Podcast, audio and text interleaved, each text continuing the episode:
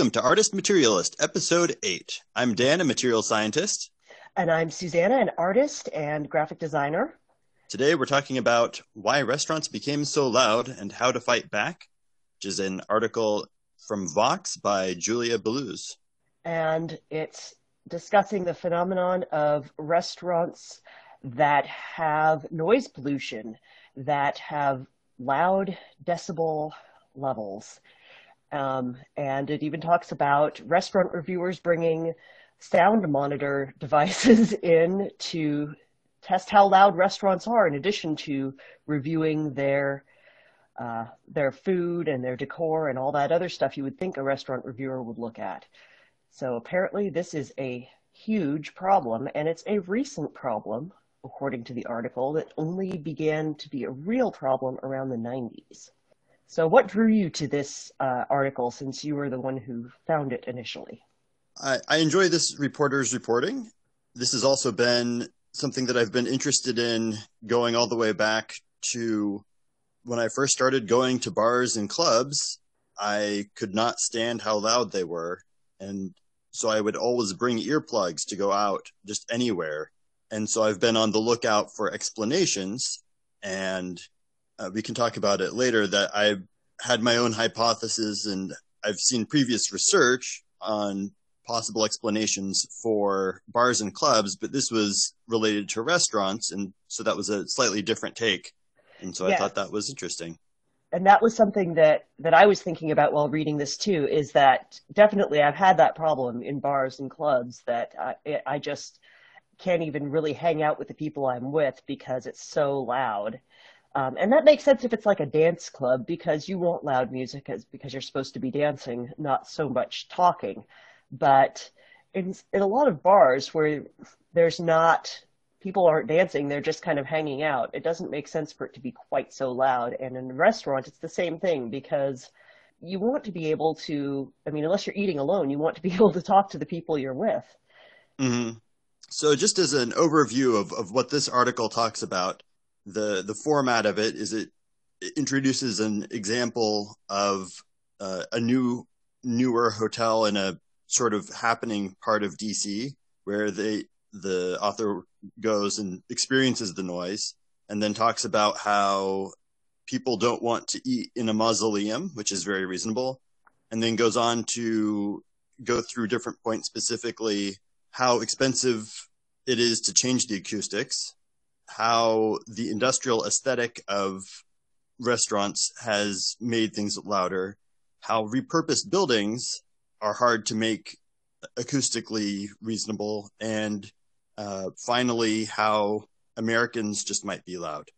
And then yes. it closes with some possible fixes, of which I know they, they neglect to mention earplugs, which is my my uh, suggested suggestion, which is if you can't fix the environment around you, you can just get some earplugs, and then if you don't mind looking a little strange, it, it works great.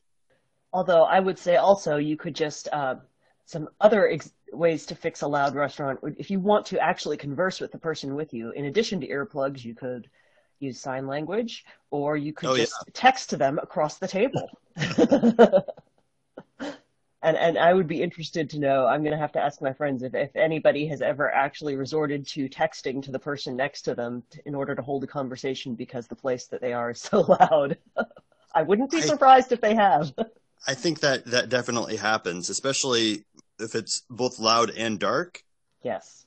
So the, and going back to the the first point, this mausoleum you know this this idea that if you want to have a, especially if you're not aiming to be a very reserved, hushed uh, restaurant that feels like you're amongst old money or a failing hotel. Um, it's reasonable that that you you'd want to have some amount of noise, both so that you feel like you're in a, in a live place, and also so there is some separation between the conversations. Because as much fun as it may be for some people to overhear the conversation of the the people across the room, uh, you may not want that. That's true. And I do like the idea. It talks about how um, Mario Batali's restaurant, he started pl- piping the music they were listening to in the back um, into the front of the house so that the mm-hmm. patrons could listen to it. And, and it's nice to have music in a restaurant. I think a lot of restaurants have done do that and have done that for a long time. I think it's just the volume. I mean, there's nothing mm-hmm. wrong with having, you know, energetic music. It's just how loud do you want it to be? Right. And that can be part of the experience and play into compare the with the food. If you're if you're paying for a whole restaurant experience, part of that would be the the music selection if it's actually selected. Yeah, and I found the last part of that point very telling, where it says that um, you know noisy spaces might increase turnover, and I know that's something that restaurants really want. They want people to come in, eat, drink, and leave. They don't want them to hang out a long time because they're only getting you know money every time for each group that sits at a table, and if the same group sits there for an hour as opposed to half an hour, then they are only getting one group's worth of money. If more people they can put through there, they're making more. And I, that makes sense. And I could see how, you know, if it's loud, people don't want to spend too much time. If it's noisy, it says that it, that might encourage people to drink more and faster. That also makes them money. That's that's exactly this old research that I, I had come across in 2008, 2009 that went went around the various science reportings, which was some French researchers found that the louder the music got at a pub, the faster that people drank. And the main reason they did that was be, I, I was, I had always assumed my working hypothesis was that if you made the music loud enough that people would drink faster to dull the pain in their ears. but they had a much probably a better explanation, which was the the louder it is, the harder it is to have a conversation, and so in that awkward silence, because it hurts too much to speak loud enough, you end up just drinking, and so yeah, you'd have faster turnover because if it's too loud to talk, you just eat what's in front of you, and then you're done. That makes a lot more sense. I was getting way too uh, detailed with this and I was thinking, well, maybe the fast music, that might be fast, loud music increases your, your heart rate and you want to, it makes you move faster. I don't know. That doesn't, thinking about that now, that might be a tiny bit true, but it makes more sense what you're saying that you just can't use your mouth for anything else other than eating and drinking if it's too loud to talk. And I wanted to ask you now about this second point um, the acoustics because this is something mm-hmm. I know you've probably studied a lot more than I have. Um, it, it is, I've studied it hardly at all. I did take one class. It was in a, a very excellent class, but I, I, I, took one class a long time ago, and it's a fascinating field, and it's one of these things where everything affects everything else, and it really the, the second point about the acoustics really ties in a lot to the the third and fourth point about the industrial aesthetics and the repurposed buildings, which the industrial aesthetic I think is a lot of it is from repurposed buildings that were industrial, and so it all goes together, and it comes down to if you think about sort of the hipster vibe of exposed brick, exposed beams, concrete, and and a, and boxy, those are all very reflective surfaces. Yeah, and so and- the sound is going to bounce around. And if you have a box that amplifies certain frequencies more than other frequencies, it's, just, it's whatever frequencies match this, the dimensions of the box. So it, it distorts the sound in a way that makes it harder to hear also. That's interesting. And this is something I hadn't actually thought about it all. I mean, I guess I think of setting up a restaurant like they have in the restaurant makeover shows where you paint things and you put in tables and you and chairs and you get the kitchen running mm-hmm. well, I, I wouldn't even occur to me to think about the acoustics. The example in the article about Union Square Cafe in New York City where they had a an actual, you know, acoustic technician, a sound designer come in and evaluate the space and put in um, sound absorbing panels in the ceiling and and make the whole place acoustically pleasant. That is not something that would have even occurred to me to do, but apparently that makes it a much more enjoyable place to eat. Mm-hmm. And from what the the article talks about, how expensive that is, and so it makes sense that these makeover shows that that's not something that they would bother to do uh, the especially for television where you wouldn't be able to tell. You know, you bring in the paint, bring in the the the shiny appliances, but spending tens of thousands of dollars on some fabricy panels that you're going to put in the ceiling. So the other part of the acoustic thing that I found really interesting was the whole repurposed building aesthetic.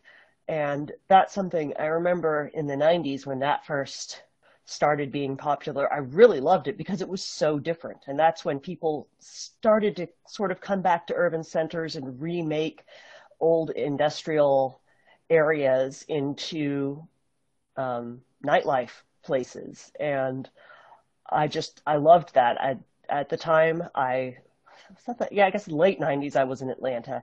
And um, I really loved going places that had, you know, the exposed brick and the ductwork, and it just it just felt new and interesting. And I liked sort of the ecological sense that they were repurposing old buildings, and I liked the um, the cultural aspect of revitalizing uh, the city center. So yeah. I, I enjoyed that, but it did not occur to me that that might be why these places were so loud and that it might be hard to um, make these places as good to hang out in. And this would be a good point to bring up now, I think, is that I haven't really had too many problems with loud restaurants that I can recall specifically. Loud clubs and bars, especially loud bars, yes, but restaurants, not so much. And I wonder if that is a regional thing, just because I'm in the southeastern US and so it's not something I've experienced much, except in New Orleans. I will say it's it's louder in New Orleans, but they like to party there. I, I think it is something that has flowed out from New York and spread from there. It does that that does seem to be the case with the rise of the celebrity chef also because it specifically mentions a, a couple of, of particular chefs. And I think it goes with that aesthetic of you have the rock star chef and the rock star music in the restaurant. That makes sense. I saw a really interesting documentary when I was on a plane um, about a famous restaurant in San Francisco in from the 80s and it looked like you would imagine you know a fancy restaurant from San Francisco in the 80s would and it was where all the politicians and celebrities went and it it was very much designed to have that sort of what we would now think of as the quiet intimate uh, restaurant experience with all the the linens and everything. And even though this was where the rock stars went it was not a place, and it was the party central. It was not a place that would seem like it was loud. It had all the table linens and all the fanciness, and it just absolutely tanked and died by the late 80s. It just was completely out mm. of favor and shut down, even though it was the center of San Francisco nightlife for a while. Yeah, fads. yep. So, like you're saying, the the idea of what's considered a rock star restaurant is has changed and maybe that has helped make it louder. I mean, it used to be, you know, the Rockstar restaurant was the place where the rock stars could go and, you know, relax in luxury and now it's the place where the restaurant is is like its own rock star. I don't know. Does that make sense? yes, yes. The and when you were talking about the the repurposed industrial aesthetic, how it, and how exciting that was, and what I've seen now with even with new construction is it's it's like they've run out of old industrial spaces, so they're making new ones. That's a little bit silly, but I can understand. And I have to wonder too how much longer that trend is going to last because a trend can only be new for so long. And if I thought it was new and exciting back in the late 90s, it's you know it's 20 years later now come on it gotta be find something new at this point i saw that there it was mentioned later down in the article that the new, really, really fancy stuff. What it says, upscale restaurants have done away. Oh no, I'm looking at the wrong place in the article where it says that uh, small to mid-sized restaurants, uh, a new generation of fine dining and higher end places are going back to, um, if not the hush dining room, one that allows for across the table conversation. And so the newer upscale restaurants are going back to the old carpet and tablecloth aesthetic because, you know, nothing is as new as whatever's not currently trendy, right? Right, right. And and going as far as acoustics, that's the the way that you make things quieter and this is exactly why in, uh, uh, in contrast to the industrial aesthetic which is as loud as you can get the way to make things quieter is one you just put more people in there on the one hand they generate noise but on the other hand they also absorb sound and you cover everything with fabric and soft surfaces and you put up meshes and have non parallel surfaces. Those so those are all the things that help diffuse sound. Non-parallel and, surfaces. So you're saying like that's why they for example they would have all those angled sound baffles where everything's slanted looking like like you'll see at some concert halls. Right. Well i i guess it doesn't and that doesn't necessarily make it quieter but what it does do is it, it evens out all the frequencies so that you get a, a more you don't you don't have any one frequency that gets really amplified so everything evens out more so it has the experience of making it not feel potentially as loud okay. you don't get that that like the sh- that shower thing where if you sing in the shower and there's that one note that sounds really loud yes everybody's done that. You sing in the shower and you try to, you discover that one particular song you can really wail and it just echoes.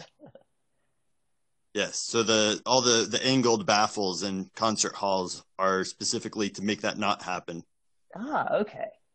So I have to ask you since you are so focused on the noise level in restaurants being a problem, have you looked at the um, the app that they mentioned in this article, Soundprint, to see which restaurants in your area are uh, not too loud? I, I haven't bothered. It's not so much an issue with the restaurants that I've ended up going to of late. Been tending to avoid the the the most popular sort of the the that sort of buzz happening kind of of scene has not been where I've ended up so I, it hasn't been necessary. Uh, but I, I can imagine that if I was going someplace that where that might be an issue, I would just bring my earplugs and put them in if necessary. Okay.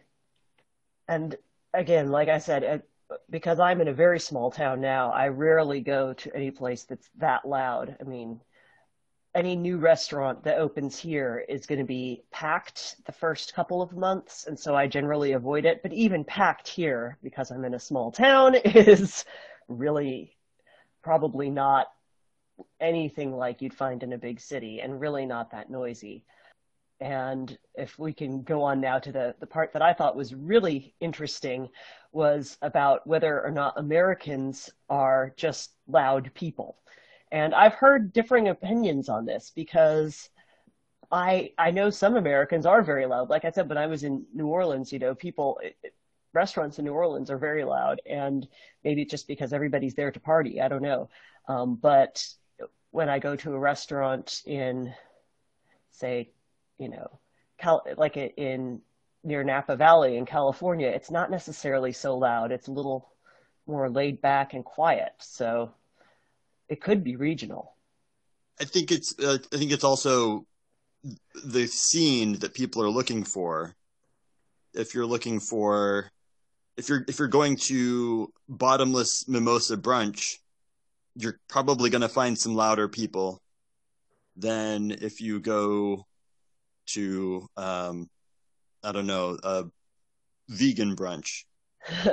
is is bottomless mimosa brunch a thing? Because I'm going to have to find that that sounds like fun, actually. That that is it's it is the substitute for religion in DC, and there's a, a recent article that that was front page Washington Post about BrunchCon, which is a traveling convention of sorts, a, traveling event that's been going around to different cities that was started by uh, started two years ago by um, some uh, a woman in, from Los Angeles who's in her mid 20s and started this sort of traveling event where you pay 60 bucks and you get bottomless mimosas and have some brunch food. So it's a it's a huge huge thing.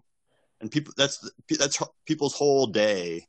It'll it'll be their whole Saturday or their whole Sunday. They'll go in and just drink mimosas till four o'clock. And wow and then spend the next day recovering, and that's the whole weekend. I was gonna say my my normal brunch is you know an hour at IHOP, so it's not anywhere in that league. I, I feel like you know I have to only have to recover from some blueberry pancakes, but get, we're getting a little off topic. But that that's very interesting. The whole brunch scene is something I'm not really a part of. Yeah, so the the loud American stare it's it's a stereotype, but it is I know based somewhat in reality. And when I've been abroad, I have seen some loud Americans and tried to avoid them generally. And here's something that I wanted to ask you about because you've been more in Northern Europe than I have. And I read in this where they have a list of um, possible reasons why Americans are so loud, and it said that Americans command a broader personal space. They're, they keep a greater distance, so they have to speak more loudly to each other to shout across the distance of their personal space. I don't think that makes sense because from what I've, I've heard, Norwegians have an even, or not just Norwegians, but Northern Europeans have an even wider personal space. And that would mean that, you know, Northern Europeans would be even louder than Americans, which they're not typically. So I wanted to hear your opinion on personal space and loudness of talking. Yeah, I, my experience, it, has been a while. I, I, did spend some time in Sweden, not necessarily around a lot of Swedish people. Uh, I was mostly around expats, but I think there is with the urbanization of Northern Europe, there's a natural resignation that people have to being closer. Just the kind of thing, you know, if just like in New York, where if you're on the sidewalk or in the subway, you realize that you're going to end up being close to people. And so you have to create personal space in other ways by avoiding eye contact and things like that. But that doesn't have anything to do with, with the talking and in restaurants. Uh, so I, it doesn't necessarily connect for me that that part of it. Yeah, I thought it made more sense when they suggested that Americans were loud because um, it's sort of a byproduct of individualism, and I thought that kind of made sense. It's the sort of you know, I want to have my opinion heard and I deserve to be heard, and so I'm going to speak loudly. I don't know, maybe that's the sort of thing. I I wonder if it could be uh, if we're if we're looking for sort of just so stories about why Americans might be allowed. If you think to how recently the United States has urbanized, it makes sense that farmers have more opportunity to speak loudly across far, long distances.